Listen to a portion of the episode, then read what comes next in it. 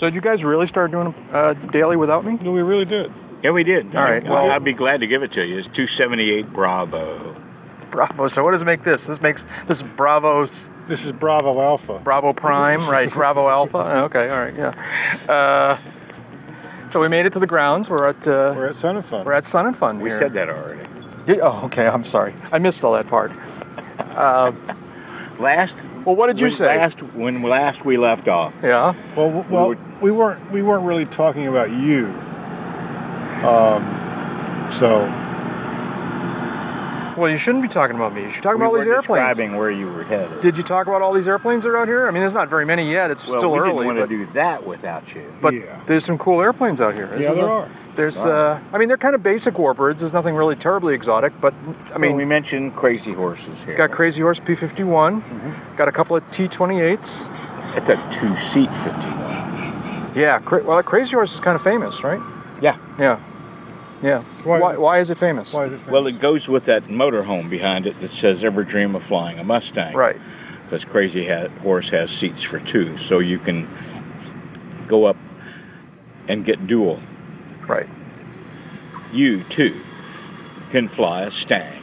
That's right. So, uh, like I said, two pair, pair of T28s, which are the. I've, al- my impression of T28s has always been big. They're just they're basically are big. engines with wings on them, and uh, or Big an airplane. engine with wings on it, and uh, tricycle gear, which is kind of a little unusual, I guess, for that era. Yes, no, Well, the T28, its major claim to fame was that it had a flight control system that could be altered to mimic higher performance aircraft that the pilots were training. to oh fly. really? Yeah. Like like the like the space shuttle. Yeah, No, no, but you know what I'm talking about. They did Well, that they- later on with. but they uh, were training them to fly jet. yeah. Okay. Really, I didn't know that. That's in- very interesting. Okay. Yeah, this was the precursor. This was the trainer that pilots flew, if I remember correctly, before they went on to things like F-86s. That's very interesting. I didn't know that. The joke I was making is, it wasn't there a biz jet that they modified to simulate flying a space Yeah, shuttle? yeah. Yeah, right. It was. Gulfstream too. Yeah. Yeah. Okay. And uh, if you want to take that Ma- Mainly farther, d- to to simulate flying the shuttle in a descent, Right. Yeah. la- landing. descent. Drag. Yeah. Draggy. Right. Beyond that uh, is uh, that's another P51, right? That's a. Uh, yes, But it's got a what they call a turtle back, turtle. What do they call that? The- Razorback. Razorback. Thank Razorback, you. Yes. I'm working on my aircraft identification. That's cool. Taxiing by us. Breitling. That's the brand. That's pro- what, what's the aircraft? That's one, is that one of those Renegades? No, it's a. Uh, I do not know. okay. I don't know what that is. It was is a low carbon wing- fiber steel tube fuselage, Sukhoi, maybe? aerobatic airline. Sukhoi kind of thing. Yeah, it was a low wing, one seat, one place. It comes aero- very aerobatic 35 or looking. 36. Yeah, With a family in it. That's his son and fun. So the families are arriving now. Yeah. What else is down here? So we've got another P-51 with the Razorback uh, uh, fuselage.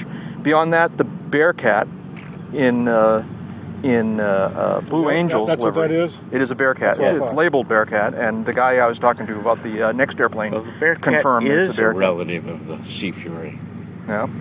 And then beyond that is the airplane we were puzzled about. Um, it at first glance looked like a uh, Corsair, but then it didn't look like a Corsair. And then I let you guys rest while I walked down there and actually looked at it and consulted with some local experts. And the uh, consensus is that it is in fact a Corsair. You still are suspicious, Jeb. I'm not so much suspicious. It's just that from this angle, it looks smaller than I expect.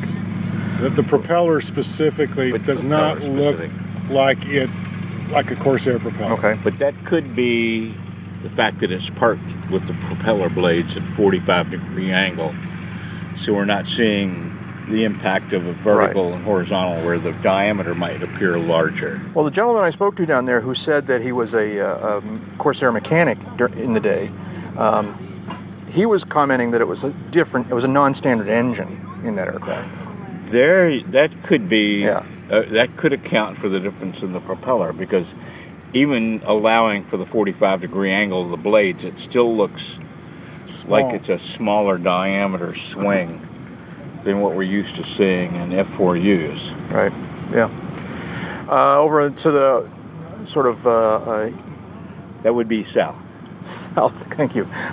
They don't know south. I was trying to figure out some way to orient it to this Warbird ramp. But anyways, next to the Warbird ramp is a little Ne- near your left speaker.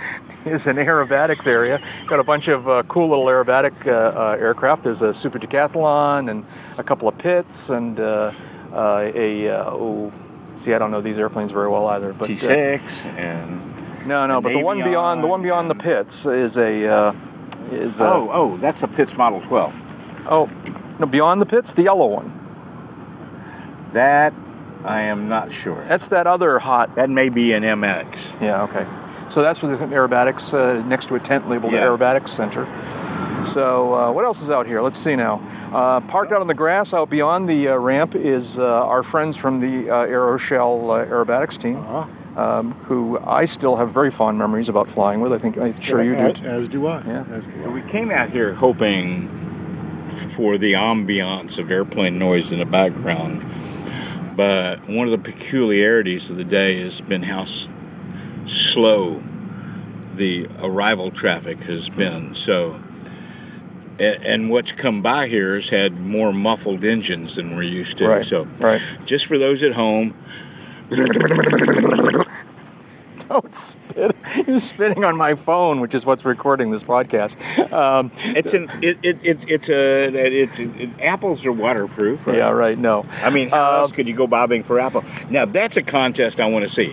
iPhones floating in water in a bobbing for apples contest. David, you've been in the uh, campground. We just arrived, but you were here, here yesterday. Is the campground filling up well? Is it? Uh, Well, the the the parts that I've seen so far were actually kind of at a normal capacity uh, Okay. and front loaded, uh, and that's not unusual because of the number of early arrivals and early birds who come down here to volunteer and to help get things rolling. Oh.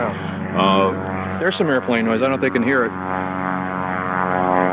that would be a bonanza. Yeah, that's a very exotic airplane taking A off. very, very, very rare thing, uh, Bonanza. Uh, Um, they've only made four or five or seven or ten thousand of them. So Fifi's. Is it Fifi's coming here? Right? Fifi's coming. Fifi's supposed to be here. Yeah. We don't ever categorically want to say it will be here until it be here. Right. But the But plan it's is. scheduled, right? The announcement has been that it will and be it's here. supposed to be bringing uh, country music sensation Aaron Tippin, who will be doing a, s- a concert here for free later in the week. Uh, Anyways, it is kind of a quiet uh, evening of uh, day, so-called day zero here at uh, Sun and Fun 2012, and uh, uh, we're just kind of enjoying the afternoon. The sun is getting ready to set in the, uh, I guess that would be the west, It's Yeah. the days of props and tail wheels. and uh, we're just enjoying the afternoon. So uh, we'll be back tomorrow. We'll fill you in with a little bit more of the things we discover here, but we're enjoying Sun and Fun 2012. This is uh, 278 Bravo Prime or something like that, assuming whether or not we use whatever it is that you created. And- I wouldn't assume anything of the sort. And and prime is something that's seldom applied to us at our age, but we'll take it. we'll see you next time. Speak for yourself.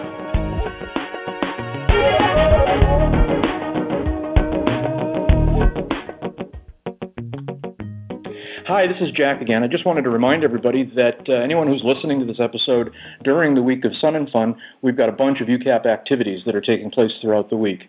Uh, very quickly, let me remind you that we're going to be doing a daily episode like this one every day throughout the week. Um, uh, today's Sunday through uh, closing day on Sunday, maybe even another one on Monday. We'll see how it goes.